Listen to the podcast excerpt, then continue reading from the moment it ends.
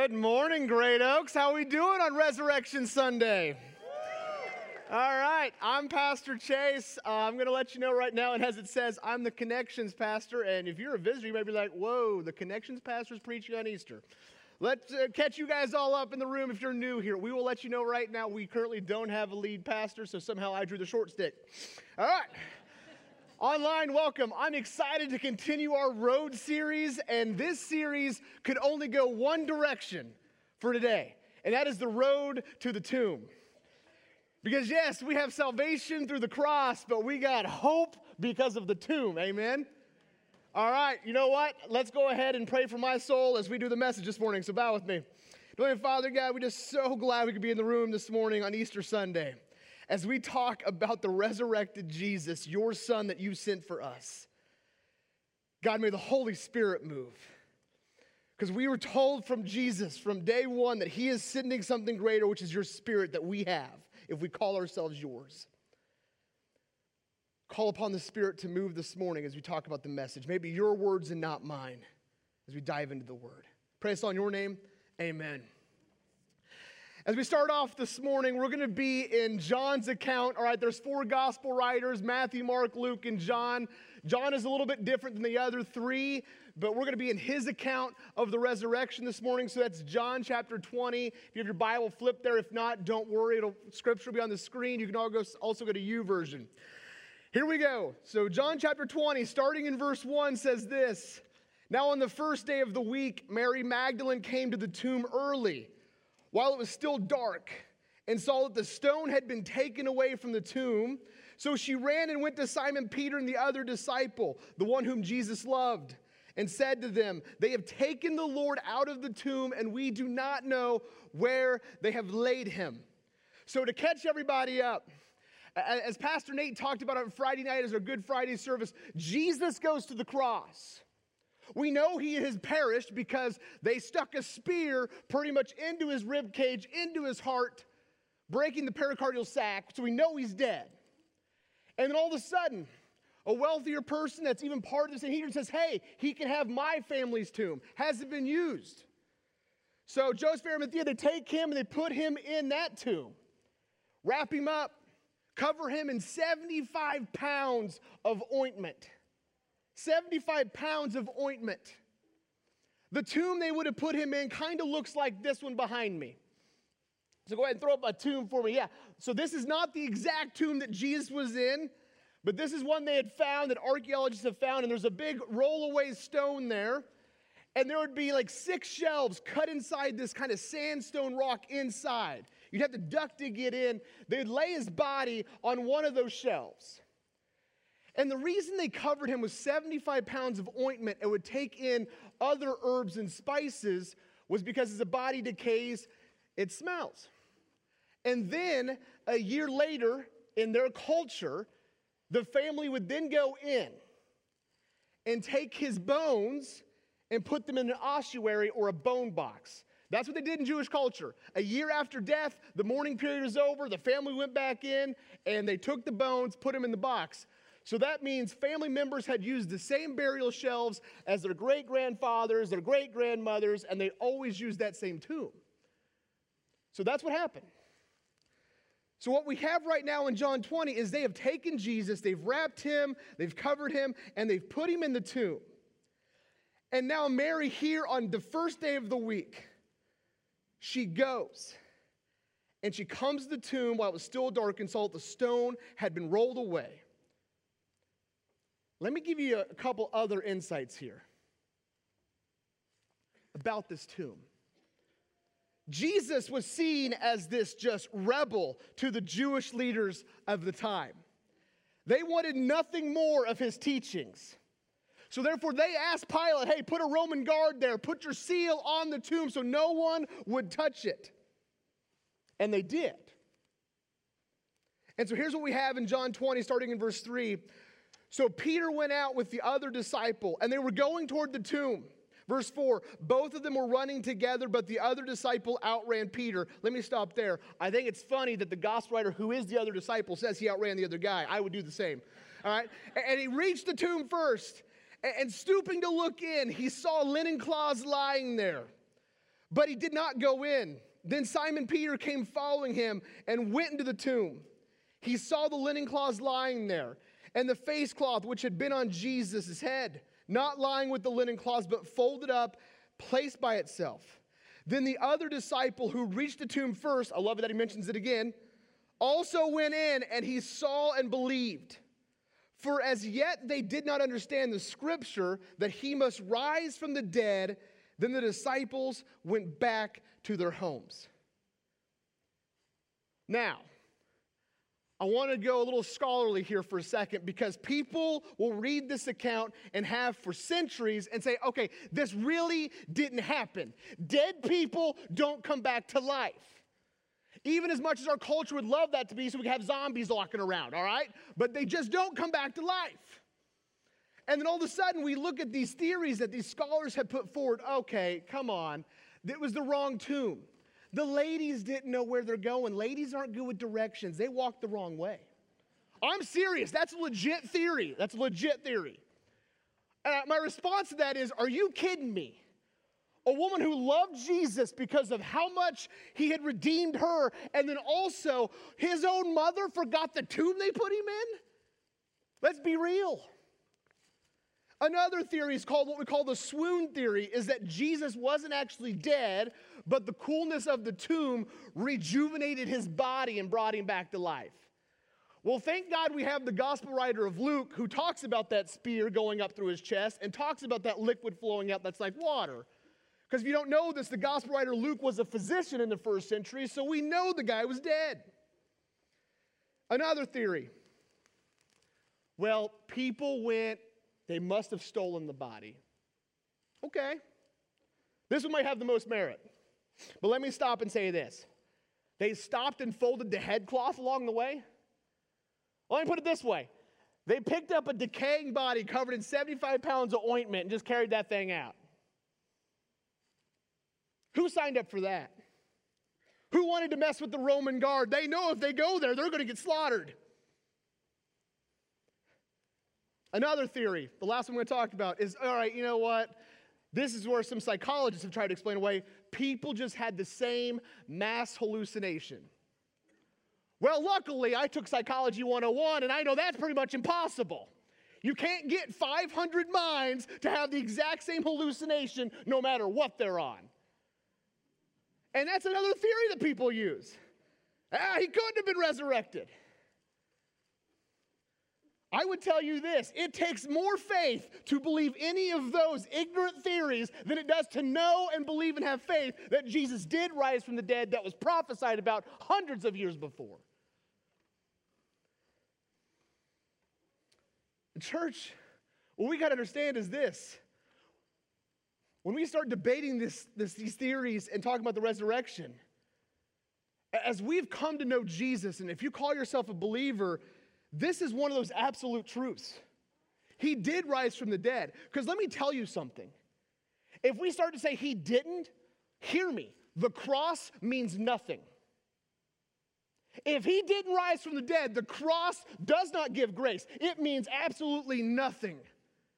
The tomb, the resurrection is the climax of Jesus' ministry. Because the tomb is what brings the hope. What I'm saying is this Jesus just didn't go to the grave, he went through the grave. What does that mean for you and I? The best way I can describe what that means for us is somebody else's account that we have right here in John 20. Verse 11. But Mary stood weeping outside the tomb. As she wept, she stooped to look into the tomb, and she saw two angels in white sitting where the body of Jesus had lain, one at the head and one at the feet. They said to her, Woman, why are you weeping? She said to them, They have taken away my Lord, and I don't know where they laid him. So, stopping there, she's still convinced somebody's taken Jesus, probably the Romans, don't know where he's at. Having said this, she turned around and saw Jesus standing, but she didn't know that it was Jesus. Jesus said to her, Woman, why are you weeping? Whom are you seeking? Supposing him to be the gardener, she said to him, Sir, if you have carried him away, Tell me where you have laid him, and I will take him away. Let me give you some background on this Mary Magdalene. Guys, this is the Mary that was of not a great reputation, caught up in some bad living. To protect the kids in the room, adults to be considered a lady of the night, all right? She was possessed by demons. Jesus found her, cast them out. And since that day, she had been with him.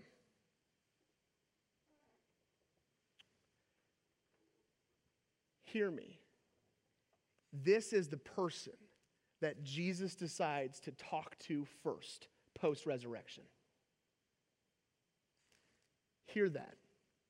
It wasn't one of his disciples, it wasn't his own mother. It was this woman who had been broken that he had found and helped along the way. And because he had done that, she had this just absolute love for him. I think the greatest definition of Easter comes from this story. Because what Easter means to me is that Jesus takes my worst and gives me his best. Because no matter how far she was gone, no matter where she was at in her life, Jesus found her and gave her his best. And what his best was is knowledge of the Father. And knowing that there was a path for salvation that's going to be found through him. It's the same thing he does for us if we're going to take it in. Continuing on with the story, Jesus said to her, Mary, she turned to him and said in Aramaic, Rabboni, which means teacher. Jesus said to her, Do not cling to me, for I have not yet ascended to the Father. But go to my brothers and say to them, I am ascending to my Father and your Father, to my God and your God. Mary Magdalene went and announced to the disciples, I have seen the Lord, and that he had said these things to her. he calls her out by name, and then she realizes who he is. Man, that's awesome. Maybe some of you in this room or online have that story of when Jesus has called you out by name and you've heard his call no matter what way that is done through. Through the Holy Spirit, through whatever, through prayer. And she recognizes who he is. And at that moment, you can imagine that she tries to cling to him, but he says, Don't cling to me, for I have not yet ascended to the Father. And he's doing this to be, in my opinion, to be gentle by saying, Hey, don't get used to me being here. I've already told my disciples, I'm sending you something greater. I'm sending my spirit. Don't get used to me. I get it. You're happy, you're excited, but don't get used to this. Paul writes in Romans 5 this, and I think it's a great comparison. For while we are still weak, at the right time Christ died for the ungodly. For one who will scarcely die for a righteous person, though perhaps for a good person, one would dare even to die. But God shows his love for us that while we were still sinners, Christ died for us. Since therefore we have now been justified by his blood, much more shall we be saved by him from the wrath of God.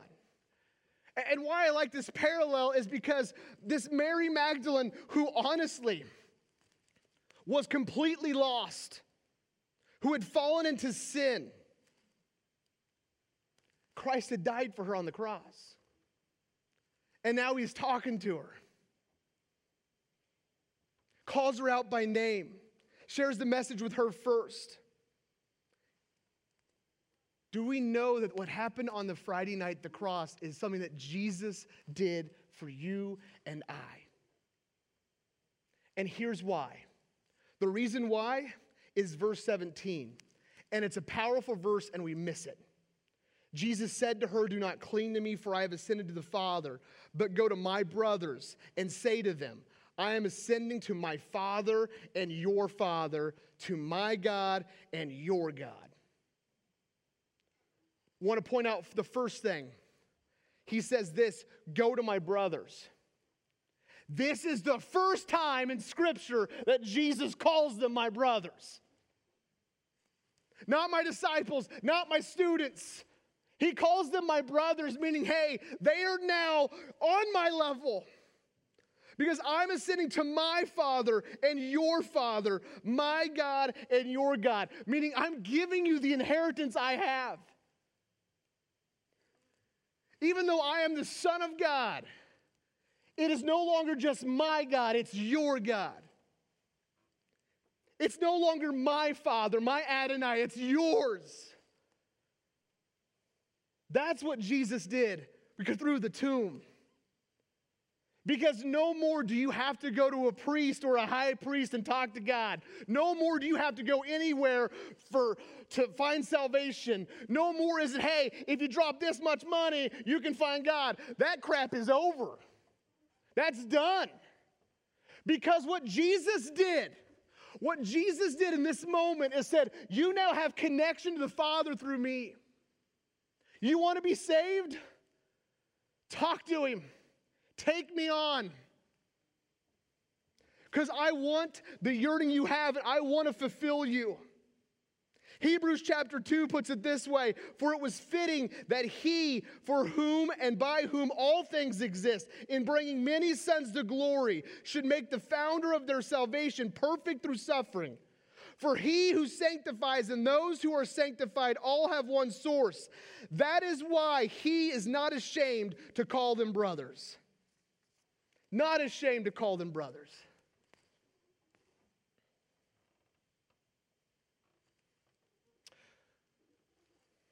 In the Old Testament, as the Jewish people wondered and, and, as they set up civilizations, their way to God was through an atoning sacrifice. Taking the best, the best lamb they had and slaughtering it and begging for forgiveness from God. And it just did not work because sin kept happening over and over and over again. People would sin God would send judgment. They would cry out to God, He would rescue them. And we know from the prophets and from Psalms that God had already been working on this plan that His Son had to be the atoning sacrifice. And as Jesus comes, dies on a tree, goes to the tomb, comes back to life, brings us into the inheritance of his family. Church, I, I say this to say this point. When Jesus spilled blood on the cross, he took all the sin that we have done and what others have done to us. Now, hear me. That first point we all know. When Jesus spilled blood on the cross, he took all the sin that we have done. I wanted to add that ending line and what others have done to us because something that we might need to, to focus on, because maybe I'm going to talk to the Christians in the room for a second. Say, you know what, hey, I've, I've belonged to Jesus for a long time. Let me talk to you for a second. Jesus just didn't die for your sin, He also died for the pain that others have inflicted upon you. And we're called to forgive. For what, what, what did Romans say? What did Paul tell us in Romans? What he said earlier in that Romans 5 passage. For while we're still weak, God died for the Christ died for the ungodly. For one will scarcely die for a righteous person. That's what the cross does. The cross all, takes all the sin that we have committed and what others have done to us. It's a hurt pain. Everyone in here has faced something that's just hurt them. I don't know what it is. I don't know what that trauma might be. I don't know if there's an abandonment issue, parent issues, broken relationships. I, I don't know. Maybe someone chastised you and judged you too harshly. Maybe as you were trying to find church, the church did a horrible job. Because let me let me hear me this: the church sins too. And all that sin is what Jesus took to the cross. Galatians 2:20 for I have been crucified with Christ it is no longer I who live but Christ who lives in me. And the life I now live in the flesh I live by faith in the Son of God who loved me and gave himself for me. I have been crucified with Christ. It is no longer I who live, but Christ who lives in me. This is Paul trying to develop his faith. And this is what he gives us in Galatians chapter 2 as he's writing the church in Galatia. It is no longer I who live, but Christ who lives in me. Have any of us gotten there yet? Have any of us gotten there that, hey, it's no longer my life? It's no longer about me. It's all about the Father. It's all about what Jesus has done for me, and I need people to know that. And then all of a sudden, as we start thinking about that question, hey, am I there yet? Am I that spiritually deep? Do I truly believe in Jesus that much? My favorite lie then comes out. My favorite lie, as a pastor, my favorite lie. When we start talking about salvation and Jesus, my favorite lie is, man, I don't know if I'm good enough. And, church, what I'm telling you is that's what religion says, that you have to be good enough. This isn't about religion. It has nothing to do with religion. Religion doesn't work because what works is there's a relationship, and a relationship says, I get to be good enough. That's what Jesus says. Our salvation comes through relationship with Jesus Christ, and He makes us whole to God. It's not about how many weeks you attend church through the year. Yes, that helps. That's not Chase saying, don't come to church. It's not about how involved you are. What's it about is in your heart, have you said, Yes, I want to have this relationship with the Son of God? I believe He took all of my sin to the cross. Because that's where salvation comes from, is that commitment you're putting into Him. And if you truly have done that, then you say, I get to be good enough. For example, healthy marriages. So maybe you want to look at your spouse for a second. When you get married, I'm going to just uh, hope and assume here, and I might be on dangerous water saying this. You don't stop trying once you get married. I'm hoping that's true for everybody in the room that's married. It's not like, oh, hey, we're married, so I can just let myself go. I don't need to care about you. I don't need to do anything for you. Because if that's the mentality you've gone into with marriage, I'm telling you right now, it's not going to last. Men, if you refuse to never unload the dishwasher, you've got a problem in your marriage. And how does this connect with our relationship with Christ? Same way. Christ says, hey, you belong to me. And we get to have that relationship and that commitment. And because of the yearning we have in that, I want to do good things because he loved me first. My obedience doesn't bring me salvation. The salvation that Christ gives me implores me to be obedient. I think a lot of churches could learn that lesson. Has nothing to do about your righteousness to get you salvation.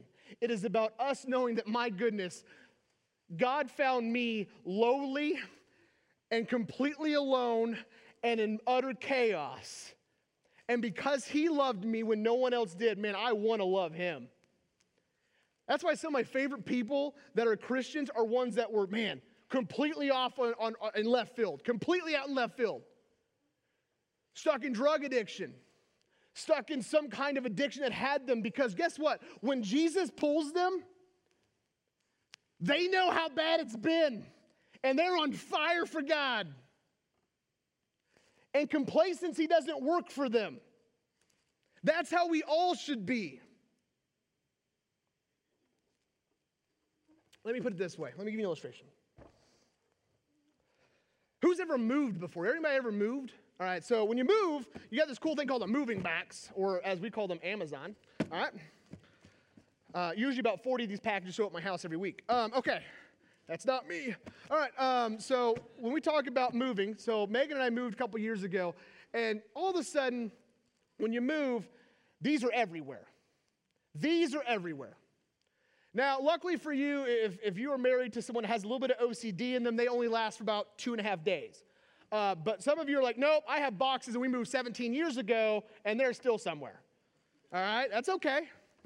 But the thing is, is when, when we talk about these boxes, And I want to talk about the box this way. When we talk about the relationship we have with Christ and the fact that he went to the grave for us and through the grave defeated death, here's what we, we look at. We say, okay, you know what? We have some pain in our life. We have some pain in our life. We also have some desires. Everybody's got desires, those are okay. It's okay to have some desires as long as they're not sinful, all right? We also have sins. We all sin. Everyone in here, including this guy on stage, sins, all right? No matter what they are. We have our beliefs. We have what our maybe religion has taught us over the years, or whatever church we were raised in, or if we weren't raised in church, we have those beliefs of how we've seen other Christians live their life. And then lastly, we have our plans. Like, for example, after church today, I'm going to go have myself a nice burger. All right? We have our plans. We have our plans. So we have all these things that make up our life, whatever they are pain, our beliefs, our sins, our, our pain, our plans. All right? And what we do is this we tell God, hey, these are all the things we have in life. And then we open the box up and we say, yes, God, I, I believe in Jesus. But here's the catch what we try to say is, I'll take Jesus, but as long as he doesn't touch any of this. As long as he doesn't touch any of this. Because my goodness, if I take on Jesus and he's like, hey, you're not advancing that much in your career that you want to so fastly. Whoa, whoa, whoa. No, no, Jesus. In the box, Jesus. And that's what we do. We say, all right, God, I'll take Jesus, but just we put him in here and we say, all right, do it. He's in the box. We put him to the side. We have our week. Whatever it is work, school, home.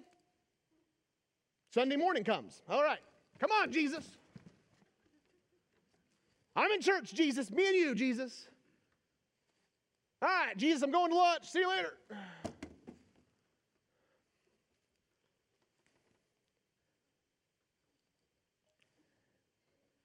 a problem with that. And here's the problem with that God wants Jesus to be so much more. And Jesus wants to be so much more than just caught up in this box. Here's what I mean by this Romans 6, uh, verses 1 through 4 says this what shall we say then? Are we to continue to in sin that grace may, may abound? By no means. How can we who died to sin still live in it? Do you not know that all of us who have been baptized into Jesus Christ were baptized into his death? We were buried, therefore, with him by baptism into death, in order that just as Christ was raised from the dead by the glory of the Father, we too might walk in the newness of life we too might walk in the newness of life. So, guys, what I say to you is this online, what I say to you is this. If you want to call on Jesus to say, Yes, Jesus, I need you to take over my life. I've been caught up in sin and I, am tired and want it, I don't want it anymore. Why would we put him in this? Why would we say yes, but you have to, dude, don't deal with my sin. It's still too close to me. I still need it. I still have these vices that I have to have. Don't mess with my beliefs. I don't believe you can do that because I was taught in children's church back when I was seven that that wasn't Jesus. I don't think I can learn anymore. Don't touch my pain. Don't touch my heartache. And the reason we don't want to touch our pain is because for some reason our pain now identifies who we are. And, church, what Jesus is saying is, my goodness, let me out of the box because I can help you deal with this. And a year from now, you can say, I don't have that pain. I want to give you newness of life. When we talk about the resurrection, I think one of the best quotes I have found from A.W. Tozer is this The purpose of God is not to save us from hell. The purpose of God is to save us, to make us like Christ, and to make us like God. God will never be done with us until the day we see his face. Right there. The resurrection doesn't just give us eternity, it gives us purpose.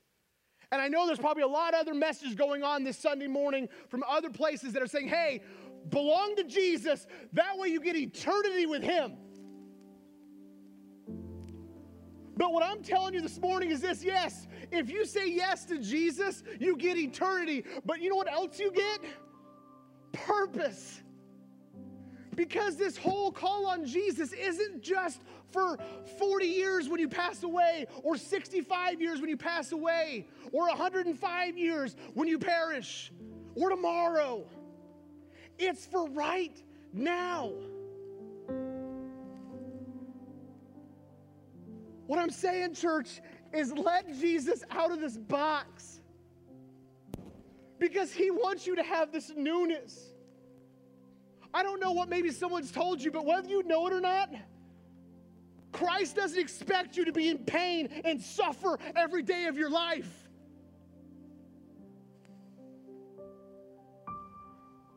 It's okay to say, you know what, God, I want to work on my garbage. I want to work on my trash. I want to work on my pain. I want to change my plans. I want Christ to use this. And the reason why is because I want happiness. I want fulfillment. I want belonging. So I'm letting Christ out of the box because obviously I can't manage my own life. That's what this Sunday's all about. It's about taking all of this, whatever it is, and saying, Yes, I'm leaving it at the cross. And I know it's going to be left there because Jesus just didn't stop at the cross. He went to the grave and through the grave. So I know I have hope. And man, I'm excited to live for Him in a newness of life. And the reason this excites me is because, church, I have my own sins. I'm excited that God works on my pride. I'm excited that God works on my unhealthy desires. I'm excited that God works on me. And I promise you, He can do the same to you. So this morning, you have this opportunity. If you're saying, you know what, man, Chase, I need this, I, I need to let go of some pain or desires or sin.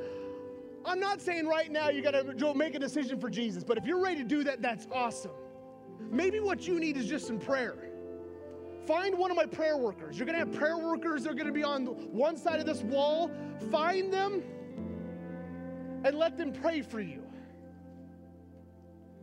If you want to say yes to Jesus for the first time this morning, I'm going to tell you right now, you can do that at your chair while you worship, but I want it, I want you to hear me. And this might be selfish of me, but come tell me because I want to hear it too, because I'm excited for you. Let's pray. Dear Dearly Father, we're just so glad that we can talk about your son. The fact that we have a hope that's just not in eternity, but a hope that's right now. God, we're excited. May we live a life that's called after you. May we live in this newness. May we truly see the victory of the tomb. God, as we sing this last song, May we just worship our hearts so that they pour out to you, that we're in awe of you. We're in awe of you, God, that you sent us the most precious thing you have because you loved us first. And we worship you in response. Amen.